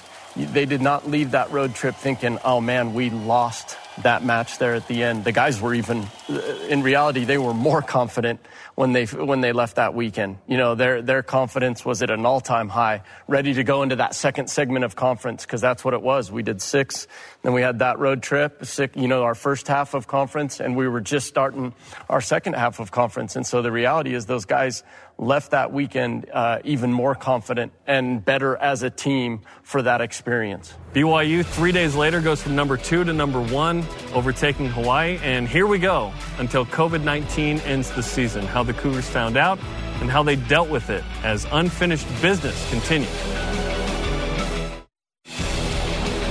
Thursday, March twelfth, B Y U men's volleyball expected to go to Stanford and play and be the number one team and continue an amazing season, but it all came crashing down quickly, as we all found out, with covid nineteen and its pandemic effect on the entire world. So, guys, let's walk through that day. Thursday, March twelfth. You're expecting to go to Stanford, and you go to the airport, and you don't end up getting on that plane. Shawn, what happened from there? Yeah, I think, uh, as Will explained, it was Will was looking through a Twitter feed, I think, and, and they canceled the, the Pac twelve uh, basketball tournament, and Stanford is a Pac twelve institution, and so they, I got made a call to Costi, said, hey, this Stanford's is head coach. Stanford's head coach. This is coming down the wire. We're ten, twenty minutes from boarding. Boarding, our bags are on, you know. And, uh, hey, this is coming down the wire. Are we having a volleyball game tomorrow night, which would have been Friday? And uh, Costi was, I think, driving to work and said, hold on, Shawn, I didn't know. I haven't seen the news. Let me try to get a hold of my I D. I tried to get a hold of ours. Obviously, they were all on calls, you know, kind of in closed, closed-door meetings. And uh, Costi just called me back, said, Shawn, if that's the news, th- don't get on that plane. And so then we immediately go to Delta and go, please, please get these thirty bags off the plane because uh, we're we're not getting on. We're not traveling uh, to Stanford. And uh, and then we went from there with kind of just that day and the uncertainty with all the news because there was so much from the N B A to the N C double A tournament. And and in all that, though, there was still hope. I was still thinking it's just getting delayed. We're, we're going to work through this because for us, nothing was in there that said men's volleyball. And, and and no one, none of us could understand or comprehend what was going on entirely. So I was like, okay, maybe this will get delayed. But uh, we just couldn't see the news. And then that evening after discussions with our administration, we had to unfortunately bring the guys into what, for me as a as a coach and any of my experience has been hands down the toughest meeting I've ever had to be a part of that night at about six thirty that evening Thursday. Gabi, what do you remember from that meeting? Um, it was a very tough uh, meeting to be into. Um, before, after the whole airport situation happened, um, some of the guys decided, we decided to go play uh, beach volleyball with each other to like keep his, ourselves in shape. Uh, and then uh, Shawn sends that message about like, hey guys, Uh, we need to meet, you know, and in the, when we were playing beach, we saw like the text about like basketball canceling, like all this, like different, uh, situations. And we got into that meeting, everybody's just talking and, you know, smiling and like, okay, we're a team, we're having kind of fun, we're here. And then Chunk comes in the room and like, and, you know, starts talking about the situation and, uh, what's going to happen. And then, you know, like the emotions were like all over the place and it was like a very like sad and like, wow, like our season ended, you know, after all we did, after like, uh, I mean, after like waking up constantly at five in the morning and like running that hill, which was very tough sometimes. And, you know, like the season ended. But I, after that, we like we, um, I think the coaches did a really good job with us being like, control what you can control, like control the controllables. So at the, at that moment, like the things I could control is like, how I'm gonna get, take care of myself, you know? Like, we have to be quarantined, like, stay in your house, wash your hands, like, be really responsible with that. And I feel like the, that's another, like, thing why this team was so special, because, like, we were very, like, okay, like, let's control what we can and let's, you know, move on from this bad ha- things happening. Davide, how did you deal with that then, and how are you dealing with it now? It was tough for me, you know, after everything we've been through, as Gabi said, it was just like sad. And we, I'm sure everyone felt the same. So right after I took like a week off where I just thought about the whole season, the whole process. And one of the things that I thought about is like, man, and I said that to Will, I think, I said, dude, I don't care what anyone says. It was like, it's wasted. All the work we've done, it's wasted. And I regret saying that because now, like, you know, now I came back from that moment and I'm like, it's not wasted. We worked hard, we got so much better, and we built. So we know next year we're going to have to do it all over again. Is it going to be hard? Yes, it's going to be tough. But I'm happy I'm going to do it again with these guys, and it's going to be just as good as it was this year. So right now for me, it's just, what's next? What can I do now? Can I start working working out now at home with my things just to prepare for that? Yeah, and I'm doing that. So that's how I'm dealing with that. Well, at first we thought, hey, this is it, you're done. But we find out later that you can come back, which is great. So how have you kind of dealt with that, knowing, hey, you're going to get another shot at it? Yeah, no, the that the first, that meeting that night was, I remember when we didn't know, you know, the uncertainty, me, Zach, and Link, and Mickey, the, you know, the four of us that thought we were done, we just came out and we sit on this, like on this court. We just sat here and, and you know, talked about all the kind of memories we've had over the last four years and, And that, I mean, it helped. I mean, you know, there were tears flowing and, and you know, just embracing each other and, and trying to stay in that, you know, reflect moment. But as I remember the day the N C double A made the decision, like, hey, you know, spring sport athletes can come back. I think I called Zach like ten, fifteen minutes after. So, dude, like, are we doing it? Are we doing this? And, and you know, he said, yeah. And, and I just remember how excited we were. And Mickey was in the room with me. So, you know, and, and Link, we're all roommates. So we all were able to just talk about it and, and, you know, just kind of say, hey, like, we can do this again. We're going to do this again. And, and the only way we can do this is to, you know, move forward with what we can do. And, and I, I mean, I like what Gabi and Davide have been saying. And, and we've kind of preached it all year. It's just what can we do to make ourselves better? And I think right now that's, you know, getting in our workouts however we can. Going, I know, like Gabi was talking about, he goes on runs now. And, I mean, if you knew Gabi, you know running isn't his strong suit. So the fact that he's going out and doing that and running all the time, I mean, it's it shows the culture we built this year and just kind of what, you know, B Y U volleyball is now. And, and we, we built something strong. And, and, you know, we're hoping that we can keep this foundation into next year and, and just kind of build on it, like Davide said, and, and get better and be that same team that we were this year again next year. Well, hence the name of this show, Unfinished Business, because twenty twenty-one could be the finished business season. Perhaps there's a follow-up to this.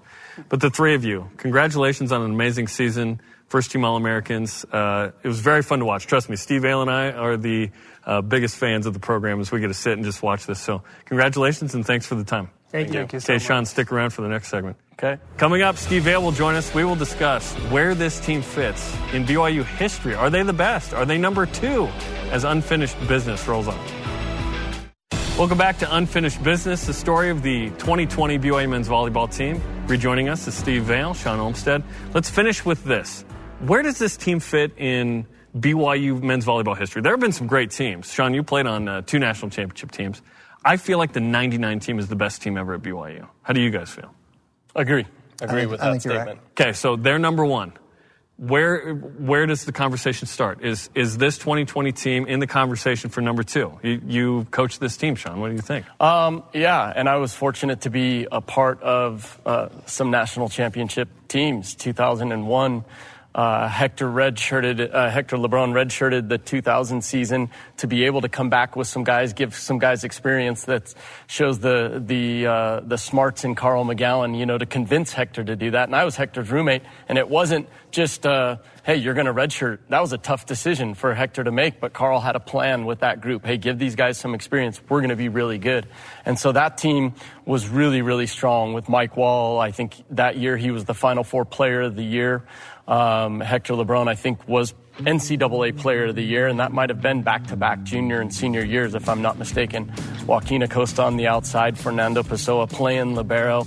That was a really, really strong team, but Uh, it, it's one of those things in sports. We, how would we, we'd love an opportunity to put this group up against those teams, because I think they would do a great job. You know, they have the pieces. We've got guys that can bring it from the service line. Our ball control was uh, getting better and better and better, and we saw that, you know, and so being able to handle the, the serves, and uh, our blocking was pretty disciplined, and our attacking. Will ran a really nice offense, you know, out of service eve, in transition, front row, back row. And so it'd be fun. And I think that take that ninety-nine team, because I think that is the best team that B Y U's ever had in, in men's volleyball. Um, I, I think it's safe to say that this team can go compete with any of the other teams, and that'd be a really fun matchup to see. And listen, when we die, that's what I want to see. I want to see stuff like that. That'd be fun. Steve, what do you think? Where does twenty twenty fit? Well, the the current players, I think, are still in the building, so I'm going to say they're number two, easy. maybe maybe number one. No, I think uh, I, I love what Shawn just said, and it's very true, and it's and it's hard, because I've I've been in the area and been friends with most of the guys that have come through here, used to play a ton of outdoor volleyball with a lot of them. I'm just saying, these guys in in the to what happened this year, man, they've got a strong argument to be. to be, you know, one of the greatest volleyball teams ever for B Y U. It's just a sad and unfortunate thing that we never got to see it come to fruition. There are a few things in this team's favor. One is the schedule. Two is the record. Uh, three is going to Hawaii and doing what you did. There's one loss all season, Shawn, and it's by the smallest of margin in extras in the fifth by two. Like, that's the the best way you could lose, if you will, at number one. And then you have three first-team All-Americans. You have the National Player of the Year. I mean, this was one of the greatest seasons in B Y U history. I'm not sure how we can, uh, you know, quantify it in this way, and we're trying, but this is a team I think we'll remember forever, not just because of COVID nineteen, but yeah. because of the way they played. And and and I keep going back to those guys are, are kind of what what bring the special sauce, and, and they, they were the ones that did it. You know, they you're talking about that record and that loss on the second night at Hawaii by by the smallest of margins, you know, and uh, so they they've got the resume to, you know, definitely. Considering the everything going on and, and and the finality of the season and how it how it came out to play uh, that we've gotten into and, and spoken of, they they can be proud at what they did. And and they're going to be, I tell these guys all the time, hey, this, your time here at B Y U, that's your story. You know, how are you going to write your story? What are you going to do individually? What are you going to do as a team? And they've written a tell that's... Uh, one that you can read for years, you know, and, and it's exciting that they get to put it into this production. And uh, I'm I'm excited for them. And, and they definitely can go into those banquets of, you know, maybe twenty years down the road when we bring in all the volleyball alumni. They can walk in, you know, with their shoulders back and their heads held high. And, well, there's there's the this team, you know, from this year. And uh, that's who those guys are. This story was certainly special, and uh, we appreciate your tremendous coaching. You should have won National Coach of the Year, by the way. Absolutely. If we could vote, we would have voted for you. Right. But we're homers, but still, we totally yeah, voted yeah. for the guy. It was a great season, Shawn. We really appreciate the time. Thank you guys for everything, always. And Steve, of course, any chance to hang out with you is the best time for me. For so me thanks. too, man. And for the rest of the men's volleyball team, thanks to those guys. What a season twenty twenty was.